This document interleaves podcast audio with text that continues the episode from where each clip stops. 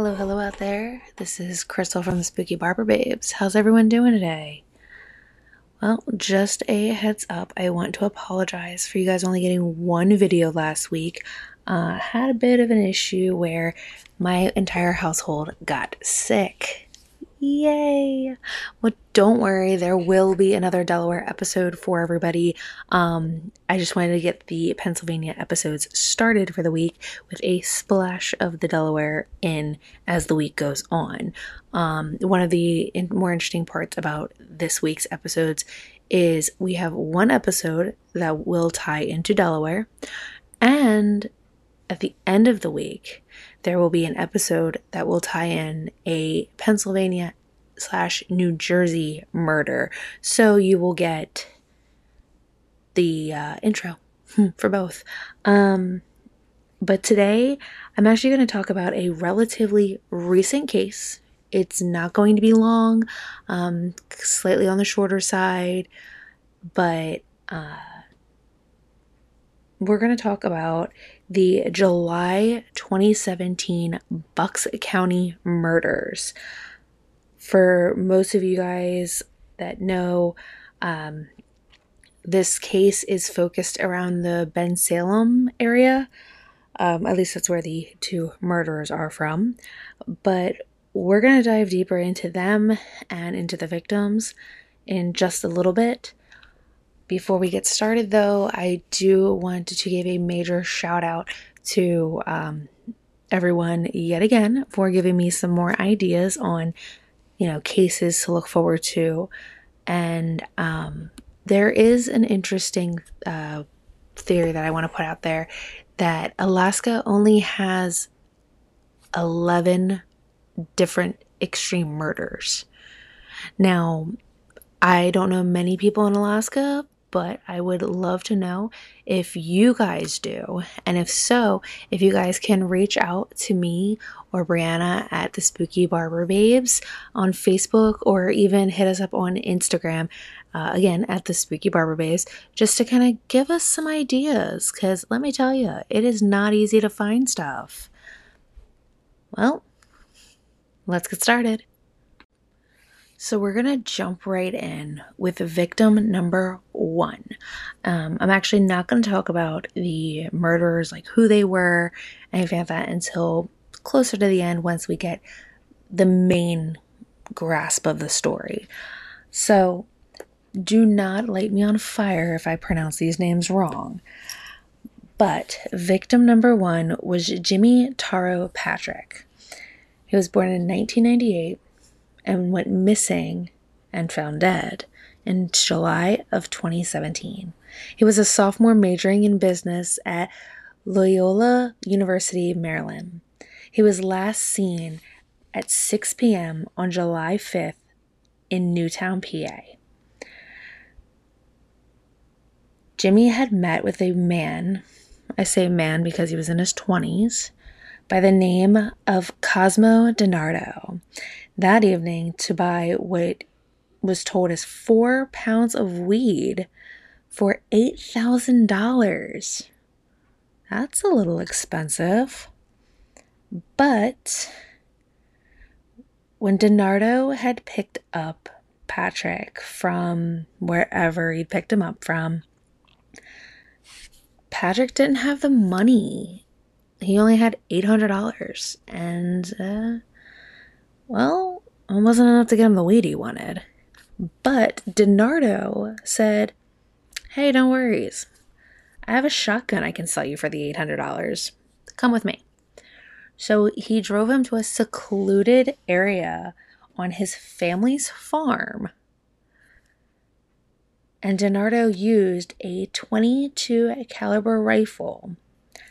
I'm assuming this was the gun that he was telling Jimmy Patrick that he was going to let him buy, and instead he shot him and then used a backhoe to bury his body in a 6-foot deep hole on his family's property in Salisbury Township. Now, you can kind of figure out who the murderer is here. but I'm not going to tell you anything more about him until we move on. Now, victim number two, I am only using his first name after I tell you his whole name because I know I am going to butcher the last name. But victim number two was Dean Finocchiaro. He was born in 1997 and died in 2017. He was last seen, however, on July 7th around 6:30 p.m. being picked up by an unidentified person who later was believed to either be Cosmo DiNardo or a man by the name of Sean Michael Kratz. On July 12th of 2017, remains were found in a grave on a Salisbury Township farm that was owned by, you guessed it, DiNardo's parents. There were two other bodies that were also found with Dean's remains. But what's interesting about this is later, DiNardo would then say how Dean was, they had a great friendship, like a really good relationship, and that they were like cousins. Now, here's where it gets interesting. DiNardo was meeting with Dean, again, to sell Dean weed. Yes, you guessed it. Mr. DiNardo is a drug dealer. Of course, drug of dealing of choice is weed, which, again, now is legal in some states. But yeah. But in this instance, however, DiNardo was not alone. This is the first involvement with Kratz. Both men shot him repeatedly, and his body was placed in a metal oil tank, which they basically later referred to as the pig roaster. Not really much was said about Dean's death that I could really find. I know there was a moment where they said that Kratz had said that it was DiNardo that killed him and put the bullet in him, but DiNardo was like, no. Kratz is the one that put the bullet in him first, and there's really no definition. They just kept pointing the blame at who did it, like who pulled the trigger first, which, I mean, does that really matter? You both shot a man. Like, did you need to do that? Victims number 3 and 4 is Mark Sturgis, born in 1994, and Thomas Meo, born in 1996. Both men worked for Sturgis's father's construction company, and neither one, mind you, showed up for work. Like, there was a big situation going on there. But both men were also last seen on July 7th of 2017, but these two were last seen around 7 p.m. So Dean was last seen around 6:30, and these two men were last seen around 7, which means roughly it was about, 30 minutes, if that, in between the murders? I mean, like, holy cow. But since both men did go missing the next day on July 8th, they weren't answering their phone calls. Their phones went straight to voicemail. They didn't show up. People started to worry. It was later stated that DiNardo met with both men to sell Meo weed. Now, it's a couple different articles state that he met the men at a church where he picked them up and then took him back to his family's farm. But it was stated that both Kratz and DiNardo were there. But when the men exited the vehicle that they were brought to the farm in, DiNardo and Kratz started shooting. Just like straight up shooting. Like as soon as the men got out of the car. It was said that After they ran out of bullets, DiNardo then ran Meo over, who was still alive, with a backhoe. Both bodies were then placed in the same metal drum with Dean, and then gasoline was poured on the bodies. DiNardo was unsuccessful in trying to burn them and disintegrate the bodies. But since that didn't work, he just buried them in a 12-foot deep hole on the property. And that was a little gruesome, if you ask me. But, again, going through research notes, don't get mad at me. It was stated on an NBC article that I had read that Meo, however, was shot first, and that it was Sturgis that started running, but he was shot and killed instantly. Which, I mean, kudos. I guess you didn't have to suffer, and your poor friend did, and that really is horrifying and horrible on that end. But at least, you know, you didn't suffer. I guess maybe be a little more wise at who you go with to go pick up weed, and don't get into strangers' vehicles. I mean, parents taught me stranger danger as a kid. So, well, your buddy knows them. Do you? So now I'm going to get into who the murderers are. Cosmo DiNardo and Sean Michael Kratz both were 20 at the time when they murdered their victims. DiNardo was a drug dealer who was setting up meetings with these men who went missing and then were later found dead. And he was just a really shady character, but interesting.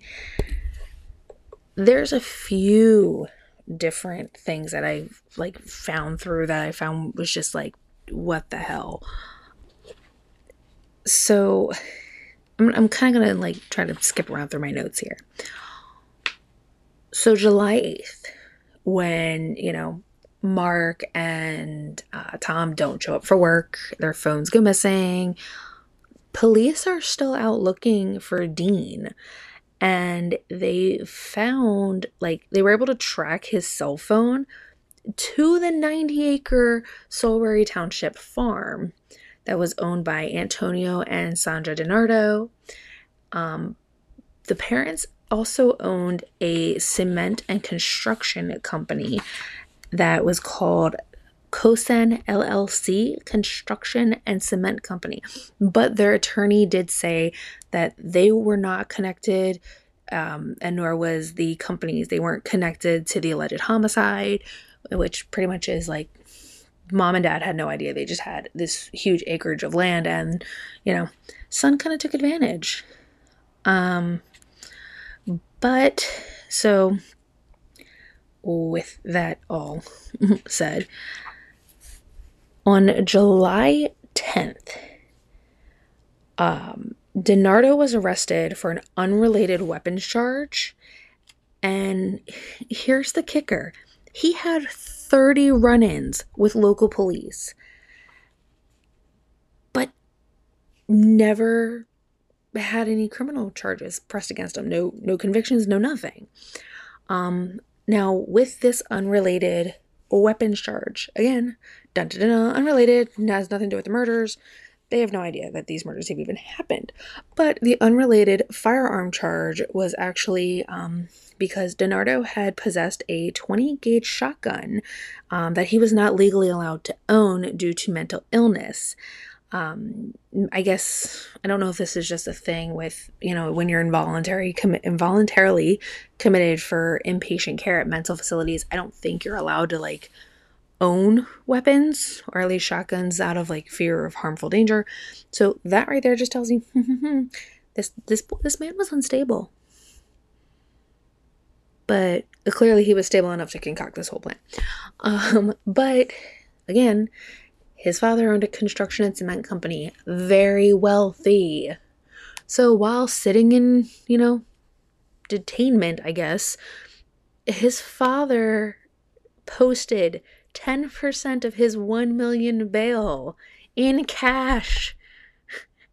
And Cosmo was released. He was, let go later that day. But, however, police did get him again. On July 12th, Cosimo was arrested and charged with stealing and attempted to sell a car to, you guessed it, it's one of his victims' cars. He tried selling deceased Thomas Meo's car for $500. What the hell? I guess, gotta get rid of some evidence. I don't know. But when the family went through the car themselves, it was very suspicious because Meo's insulin was still inside the vehicle, which they were like, no, he would have had that on him. There's no way he would have left that in the car. Bail at this time was set at $5 million. Yes, you heard me. $5 million. On July 13th of 2017, Cosmo confessed to murdering the three people. Well, four. But we'll get to that. In exchange, prosecutors stated that they would not seek the death penalty. On July 14th, Sean Kratz, who was Cosimo's second cousin, was arrested and charged with 3 counts of homicide. Now, that is where I got my 3 from. So, Cosimo DiNardo, born January 21st, 1997, was charged with homicide, conspiracy to commit homicide, abuse of corpse, robbery, possession of instruments of crime. All 4 counts. Sean Kratz, born February 14th, 1997, his charges were homicide, conspiracy to commit homicide, abuse of corpse, robbery, possession of instruments of crime, but only 3 counts. Now, unlike Cosimo, who's basically had his, never been really convicted of anything, kind of a clean slate kid, Kratz was not. Kratz had a record for burglary, conspiracy, criminal trespassing, theft, receiving stolen property, and criminal mischief. Now, we've got to fast forward about a little less than a year later. On May 16th of 2018, DiNardo pled guilty to all charges. Kratz, however, rejected the plea deal of 118 years with possibility of parole after 59 years served. Fast forward to November 15th of 2019. Kratz got his trial. Kratz was convicted of first and second degree murder in Dean's death and voluntary manslaughter in the deaths of Thomas Meo and Mark Sturgis. He was sentenced to life without the possibility of parole. Now, he could have taken a plea deal a year and a half prior that could have seen him seeing daylight at 79, because he was 20 at the time of the murders. He's 79, 80 years old. He just said, no, forget that. I'm not going to do it. And then he's now serving life in jail, which, might be better if you think about it. He kind of was leading a life of crime. But the weapons that were, the weapon that was used in killing Thomas and Mark was a Smith and Wesson 357 revolver. Both of the men were held without bail on the murder charges. Now, they did say the Bucks County DA, Matt Weintraub, had stated in an article that I had read saying that if DiNardo didn't make the deal when they did, they would still be looking for Jimmy Patrick. So, yeah, it sucks he got a deal out of it, but at least they were able to put a family to rest and say, yes, like, it's the thing. But all the families of the victims, they had to agree to take the death penalty off the table so that way they could get that. But, I mean, that's it for tonight. Bit of a whirlwind, really on the shorter end. I don't know. Oh, wait. Let me backtrack real quick because I have forgot something. This is what happens when I record so late at night. I forget things. Dun, da, da, da. DiNardo has also claimed, which these are claims and they have not been verified, that he had killed 2 other people over the previous 5 years of him killing these 4 people. Again, nothing was set in stone. They couldn't actually figure out if he did or if he, you know, was just making something up because clearly he might not have been mentally sound at the time. And also, there was motive. So DiNardo confessed to killing the men because he felt cheated and threatened during his junk exchange transactions. Excuse me, what? You had a gun on you. These men were literally just like, oh, okay, I want to buy weed. I don't know, like, any stoner person that I know, I don't think they go to transactions of buying weed with a gun going like, yeah, I'm going to threaten my dealer. Are you kidding me? They just want to get stoned and have the munchies. Like, they're not, the hell, paranoid. Paranoid. He did, however, again, he told them where to find Patrick's body, and it was found in another grave on the family's property. But the way it was explained is that he kind of just wanted to set these guys up on the farm to buy weed and then, you know, off them. He took them to a private place, a place that, like, only he knew, really. Like, he didn't have them meet him at the farm, no. He would have had to get rid of, like, more vehicles and stuff. No, he picked up the guys, he took them where he had to, and did his thing, which sucks.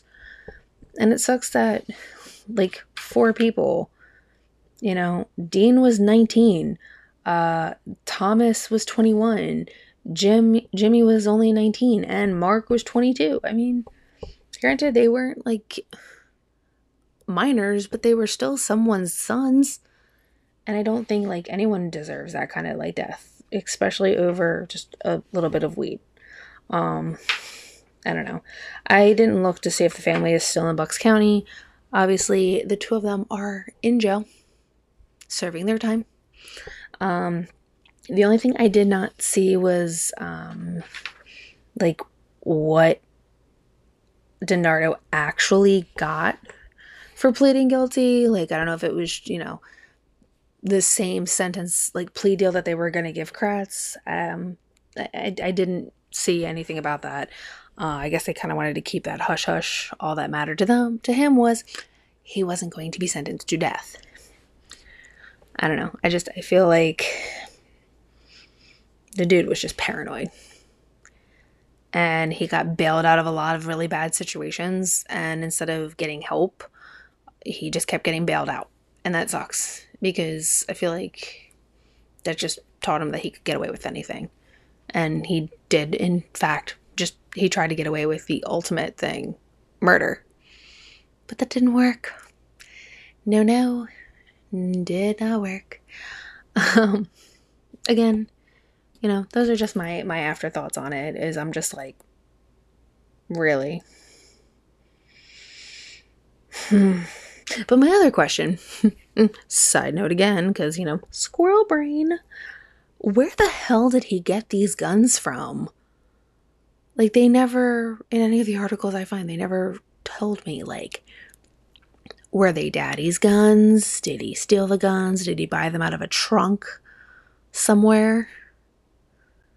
God, why do I think of this stuff? And just in case you guys, you know, for those of you that do not actually know me, Yes, I am a squirrel brain in real life. This is not an act. It's legit like, oh, look, something shiny mid-conversation, and I completely forget what I was talking about half the time. But when it comes to this, I could talk about it for hours, which I think people don't mind. Some people probably think I need a hobby, but hey, guess what? This is my hobby. This is my life. I enjoy talking about crimes, murder, watching documentaries, filling my brain with useless knowledge of serial killers. And that's what I'm here to do for you all, is fill your brains with random useless knowledge of random cases that you probably never would have even known about if you didn't live locally in the area.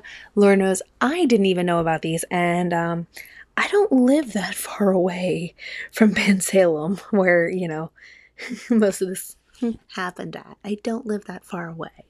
And I didn't live that far away during the time of this all happening. So it's like, damn, even I didn't know. So, see? The more you know. Well, ladies and gentlemen, that is it for me for this evening.